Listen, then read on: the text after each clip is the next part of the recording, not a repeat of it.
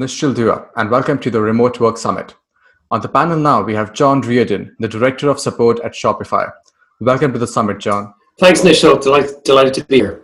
Really excited to have you on the summit, John. I think uh, we would really appreciate your insights and your assistance on uh, learning how Shopify works in a remote environment. So, probably just start off with that. If you could just give us some background context on where does Shopify stand with the whole remote work situation? So uh, Shopify, it's kind of an interesting. We're in an inter- interesting situation at the moment because our whole support organization worldwide is remote. So we have close to 2,000 people around the world who are who operate uh, almost completely in a remote environment. The balance of the company has historically been office based, but in the current climate, as you can well imagine, the, the balance of the company is now working essentially quote unquote in our space remote. So what we're finding is a a, a, massive opportunity for the support organization within Shopify to continue to educate the rest of the organization, the approximately 60% of the rest of the organization, into what it, what this whole craziness of remote work is all about. Interesting. So, so essentially, uh, the entire support team, uh, which is 2,000 plus people that you just mentioned, is in an organization itself that has that remote work as a DNA component, and that's educating the rest of the organization about it. So that seems like a pretty interesting exercise. Can you tell us a bit more about how that's working right now? Well, you know, like a lot of other companies, as soon as the measures were put in place in a variety of different countries to shut down the offices, there was a really quick movement to go home and have people work from home. We were so lucky that almost 40% of the company was already deeply entrenched in working from home. So we had, you know, five, six, seven years of really strong learning to share. Now, we were very lucky from as, as a tech company with all of the tools and products available to us. Many of our uh, non-remote workers ha- actually had, you know, and were and have been very flexible workers, for want of a better description, for many years. So that that transition to home was quite easy because they're well used to working uh, on a cons- fairly regular basis from a different environment other than the office. But now it's essentially the only environment that they're going to be working in for the next uh, couple of months. So it's a fascinating uh, learning experiment for the company at, at large. Right, right, of course. Uh, it, it's definitely an interesting experiment for the whole world, I would say. Uh, everyone's trying out remote work for the very first time. We've been forced into the situation. But the good part about you guys is that you already have 40% of the company which has remote as part of its DNA. So do you feel that there are, uh, there are definite differences, there are definite uh, ways to quantify whether uh, a remote team is more effective or a distributed team is more effective than a co-located team simply because shopify like you said has a 40-60 split between uh, distributed and, and, co-located people. So is there a difference in how these teams operate how these people work? Uh, is there anything you could share with us as an insight because it's, it's all part of the same company. So how do these yeah. two different teams operate, so to speak? Well, we're, we're, we're, as I said a second ago, we're kind of right in the middle of this, this experiment. So it's incredibly difficult to say right now as to what would work and what wouldn't work. And one of the other challenges, Nishchal, is that it doesn't necessarily translate to other organizations because each organization has their own individual context. For example, there are groups within our organization, as there are in other organizations, where the team will probably feel and rightly so, that they are better off in essentially in a pod in an office collaborating, huddled over um, a good product, a monitor, a device, you know, and noodling on a particular issue together. But there are vast swathes of our company as well as our industry where the work package is so simple, so simply able to be taken and done remotely therein lies an incredible learning for not just Shopify, but for a variety of other countries in the world who, in a needs must situation, which we're in right now, companies are going to learn very, very quickly the types of, of, of work packages in their organization that can be done as effectively, if not more effective, effectively, from home. So, to me, that's the big meta learning that we're going to see over the course of the next couple of months. And it, it is going to be a couple of months before normality returns.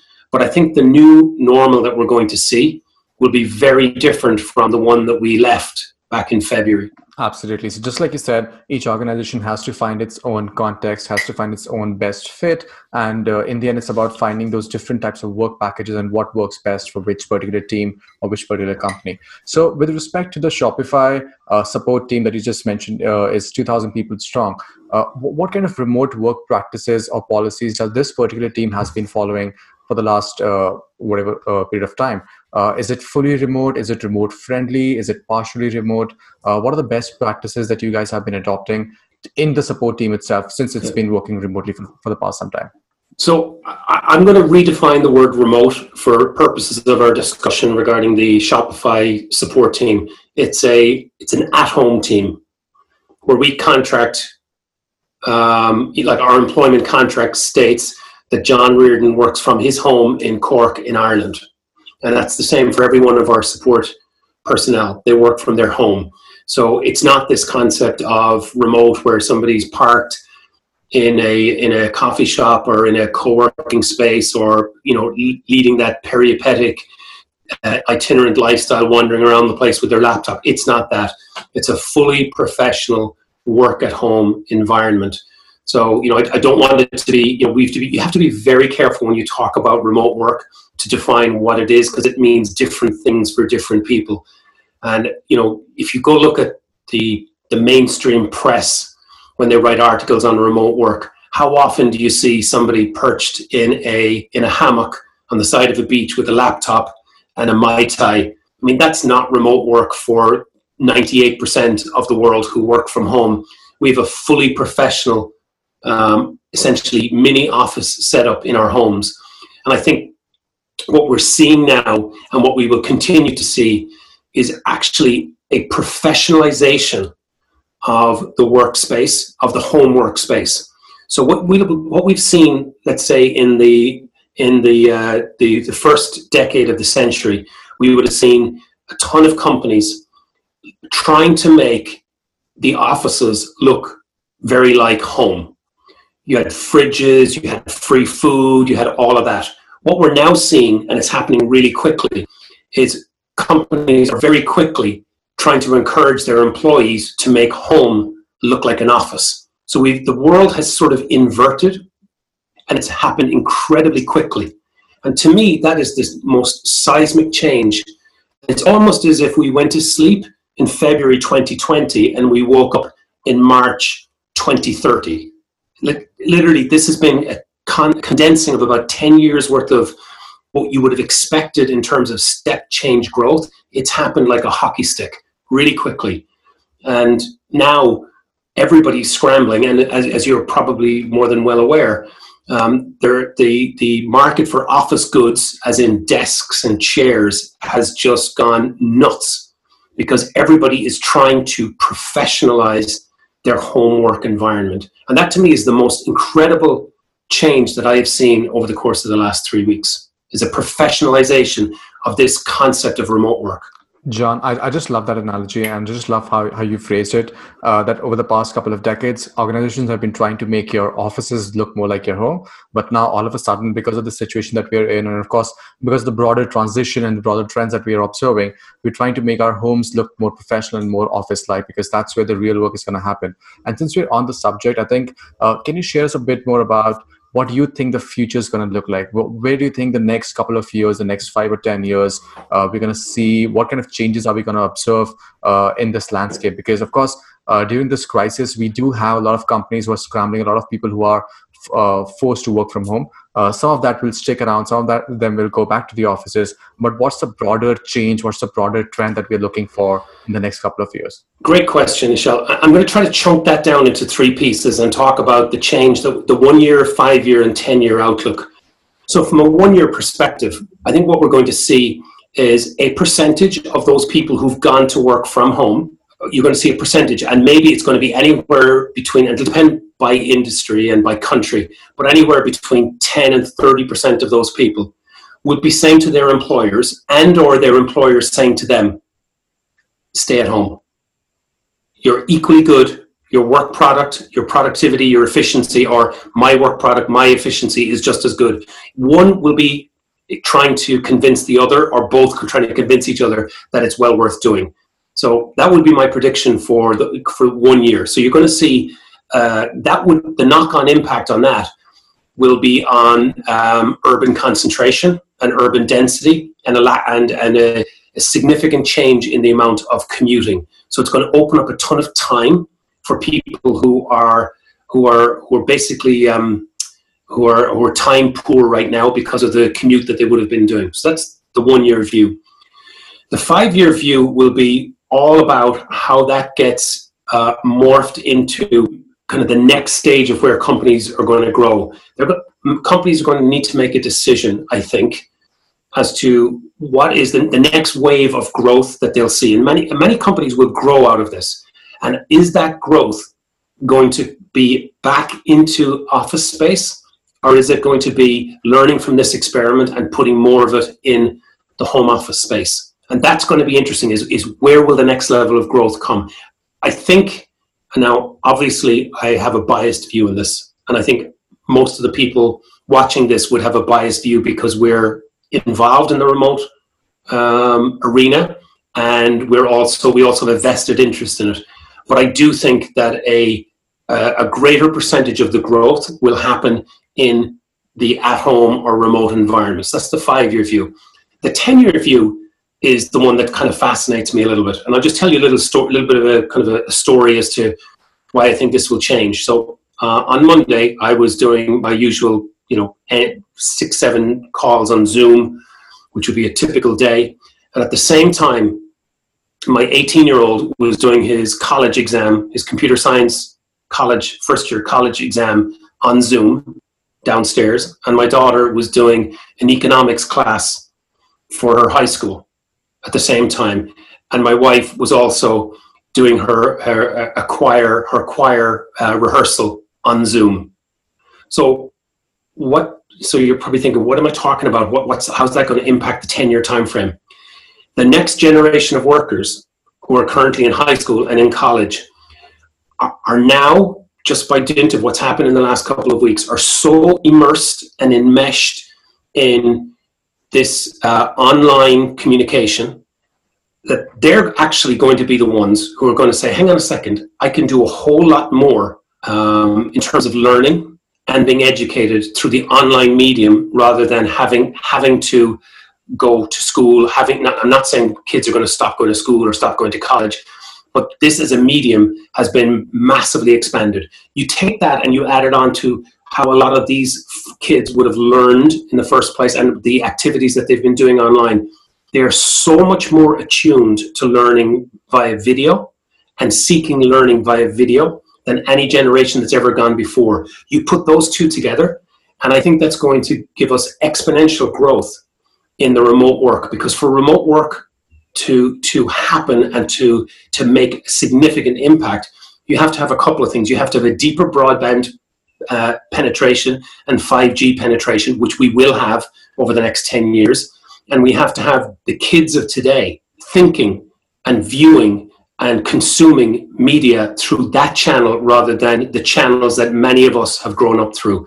That to me is going to redefine and completely obliterate um, so the le- learning mechanisms and the educational mechanisms that we have right now. That's amazing, John. I, I, think I completely agree with you on that part, uh, especially how you just phrased that in the short term, you will see a lot more people just continuing to work from home. They will just stay at home, stay where they are because it just makes sense for them. Of course, that's going to be a smaller percentage, but it's definitely going to stick around. Uh, in the medium term, we're going to see uh, remote work or remote uh, first being the competitive edge that that will uh, foster the next layer of the next level of growth for a lot of organizations out there. Uh, and in the long term, I loved how you phrased it that there's going to be an entire generation of workers, entire generation uh, of employees who's going to be more comfortable, who's going to default to virtual as a communication mode. Uh, and, and for them, it will just be a natural exercise. It's just like what happened 10 years ago with mobile and 20 years ago with the internet. It's just going to be the default uh, default mode of communication, and that's going to change the entire landscape forever. Uh, and and yeah, John, uh, uh one other thing I'd like to kind of just uh, nudge on there in, in the the short to medium term view. Uh, in the last two or three weeks, I've uh, had a, quite a number of conversations with people who are who operate in the recruitment arena, and those guys are always trying to look six to twelve months down the road. And I think there's not a recruitment agency in the world that isn't thinking, oh Lord, what am I going to do now? Because the, it, the landscape has changed completely. And how are they going to convince and work with companies to both recruit and train and recruit, onboard, train, and manage folks remotely? So I think the what we're going to see in that arena from an educational perspective will be quite fascinating. And I, I would look very closely at the offerings of some of the mainstream recruitment uh, agencies and recruitment platforms to see what change they're going to be offering up to their clients. And I think that we, we actually, as, an, as a variety of different industries, have a tremendous opportunity to encourage and cajole the recruitment firms that we work with to change their method of, of recruitment to meet the need that we see in the two to three year time frame, which is more and more and more folks being able to that, we're able to recruit remotely from anywhere in the world. That's very interesting, actually, because we do get, uh, we do have a lot of uh, HR agencies and consultants and freelancers uh, or people managers who are attending this summit as well. And for, for most of them, it's always about how to learn how to hire in a remote fashion, how to onboard and how to manage employees in a remote fashion. But like you said, all of a sudden, uh, their entire business models have been changed and they have to adapt, adapt in a very rapid fashion because the traditional model of recruitment might just get changed altogether by the end of this year. And uh, for a lot of these companies, L&D offerings will do uh, will definitely come into focus. So they should talk about that as well. And you know, uh, I'll definitely pick that up as a separate subject later as well. So thank you for that. Uh, but since we're on the subject, uh, and, and we do have a lot of uh, entrepreneurs, a lot of leaders and CEOs and CXOs who are attending the summit as well. Uh, can you help us understand what kind of organizations, or is there a framework to judge or evaluate what kind of organizations will survive this entire uh, remote work uh, shift, the shift to the entire remote uh, environment, and what kind of organizations will thrive and which which ones will perish? So, is there a framework? Is there any way to evaluate, and what can these people do to sort of tweak their company's models or their DNAs? The way you finished the question there would lead me to a word that gets that's often overused, and that is culture. Okay, because you referred to I think DNA, a company DNA, and company let's say morals. And I think what we're going to find out is companies who use culture as a word will struggle. Companies who use who for whom culture is deeply ingrained and they live culture without ever really needing to talk about it. And how I would define that, where I would make the distinction is if you are constantly bleating on about culture, you probably don't have it. If you don't need to talk about it incessantly and convince people that you have a great culture, you probably have it.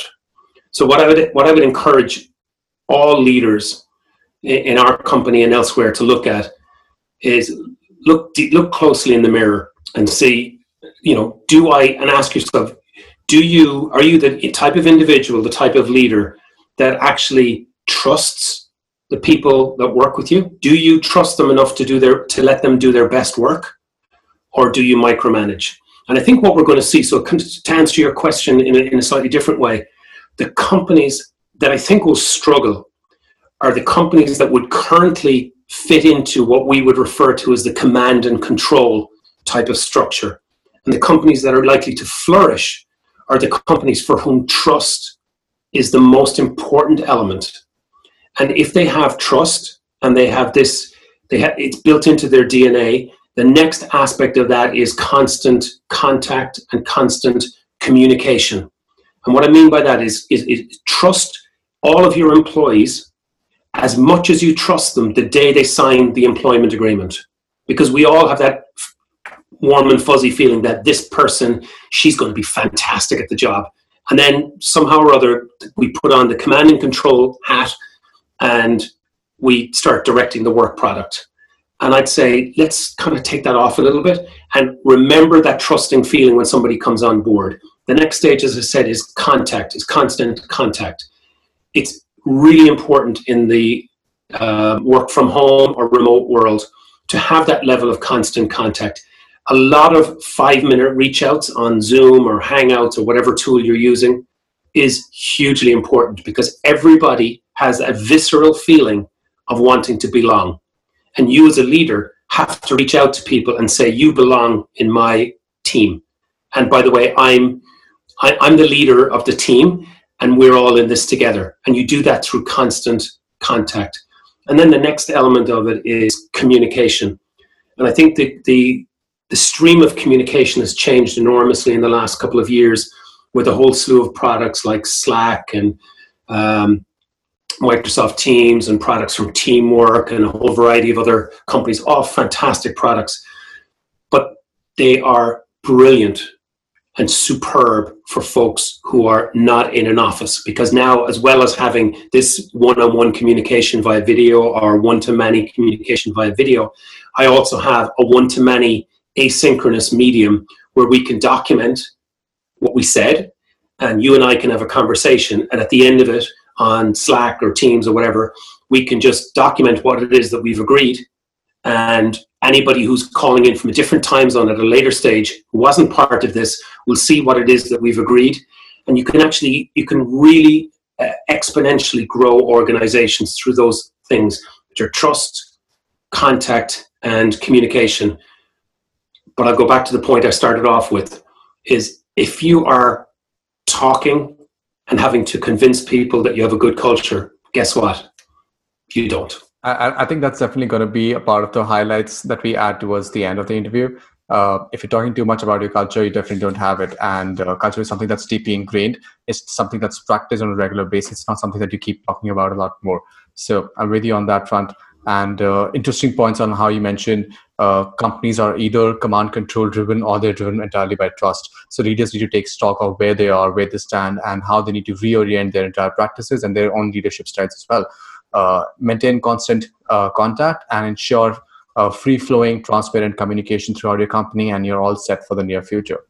Great. Uh, is it okay if we just switch gears and talk a bit more about uh, the challenges that come along with working in an entirely distributed fashion? Because uh, you know you've got an entire team of 2,000 plus people here. So, what are the different downsides? What are the different challenges or problems that you might come across uh, what are the different things that people can prepare for organizations can prepare for beforehand to make sure that they don't run into the same problems that you guys must must have already faced and figured out uh, by now one of the biggest challenges Nishal, is um, is human contact and you could you're never going to be able to replace the one-to-one personal human contact when you physically meet somebody however you can ameliorate a lot of those concerns by having constant regular uh, video contact. So for me, cameras on is an absolute mantra.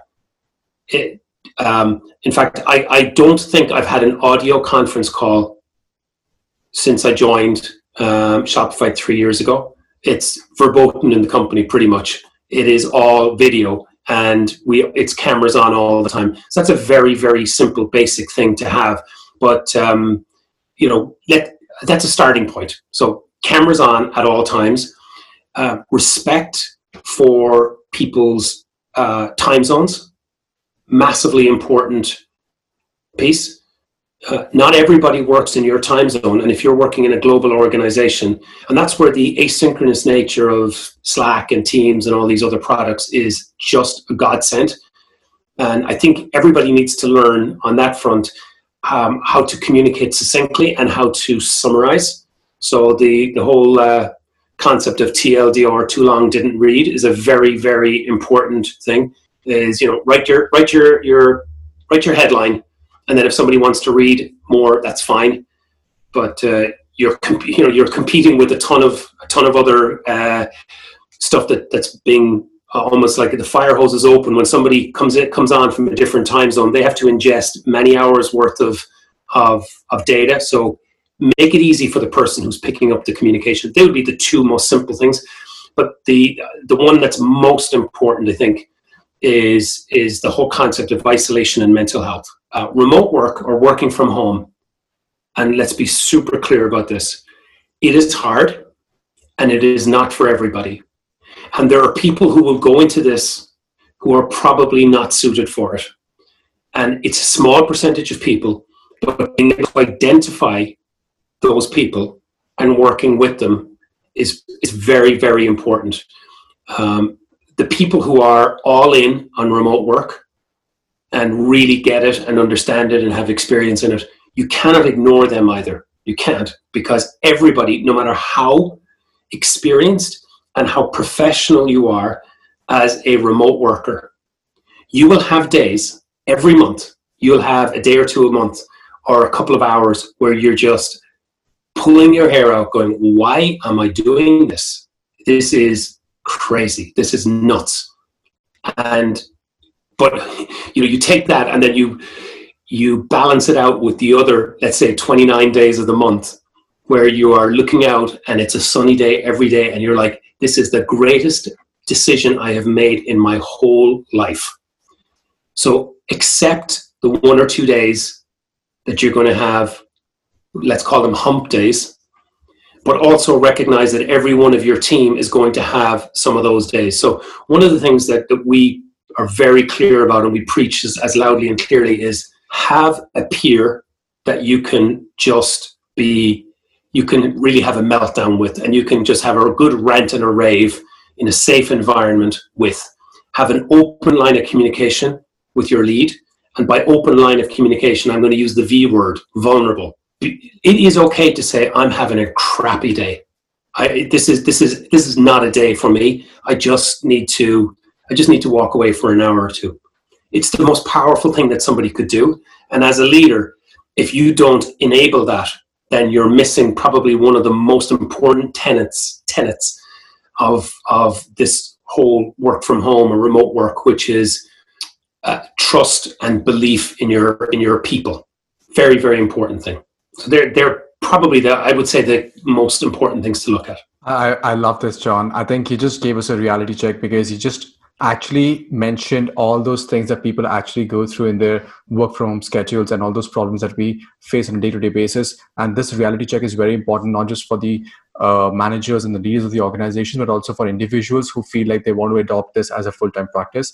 Because it's not going to be all sunny it's not going to be all flowers and nice. There are going to be uh, bad days and there are going to be definitely days when you don't feel comfortable about it. So it's very important for you to uh, be open about talking to uh, talk, open to talking about it with yourself and with your peers and your company. So thanks, thanks a ton for that reality check. That's definitely really helpful.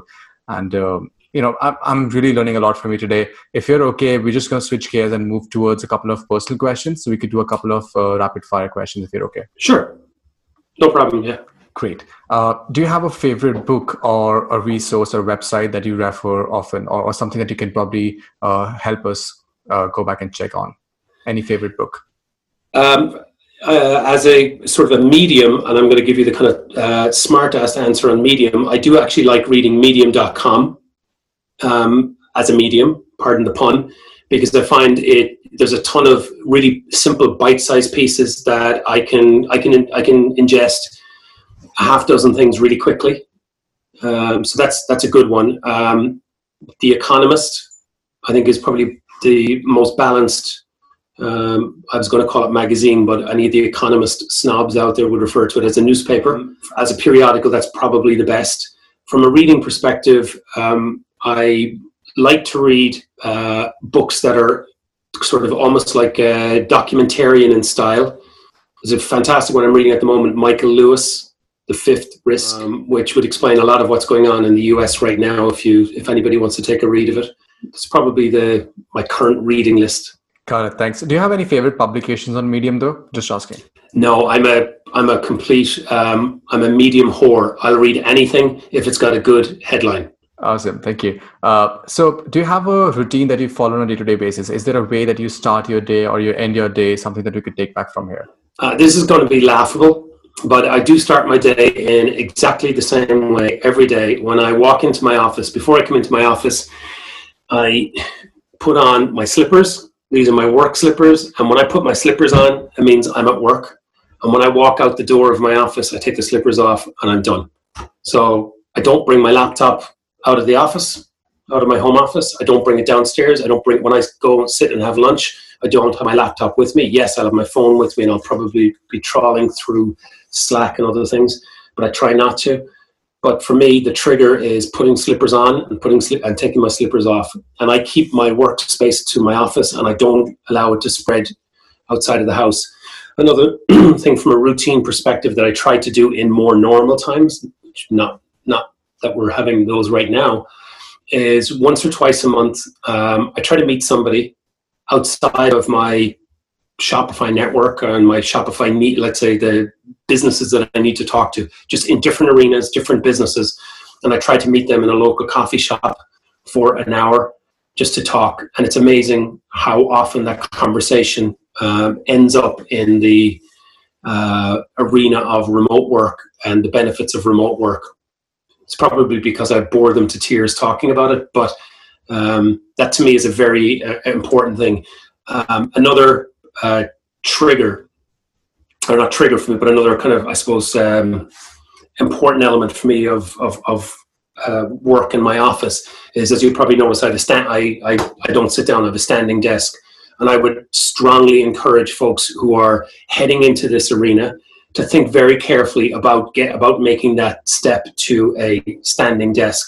If you if you end up sitting down for hours and hours a day, it's actually kind of easy for eight hours to become ten hours to become twelve hours. When you're standing, right, there's only a certain amount of stamina that we have in terms of standing, and trust me, you will become very efficient and economical with your time and you'll look forward to sitting down at the end of the day almost as a reward. So I would strongly encourage people to invest in a in a good um, standing desk. Yep, yep, that's exactly the recommendation I'll give as well because uh, I made the shift. Uh, I think I think a couple of months back, and uh, I spent a couple of hours uh, next to my standing desk every day, and it just makes all the difference in the world. Perfect. Thanks for that. Uh, just one last question before we wrap up this interview. So uh, you've tried to uh, build the best processes, the best uh, way to execute an entirely distributed support team at Shopify, but there must be some sort of an improvement that's still possible. So if there's one thing that you could change, if there's one scope of improvement that you could still bring on board, what would that be? What is that next step probably might look like? Oh, that's a tough one. Um, like it may look as you know from the way I'm articulating the story, it may look like we're that we think we're great at what we do.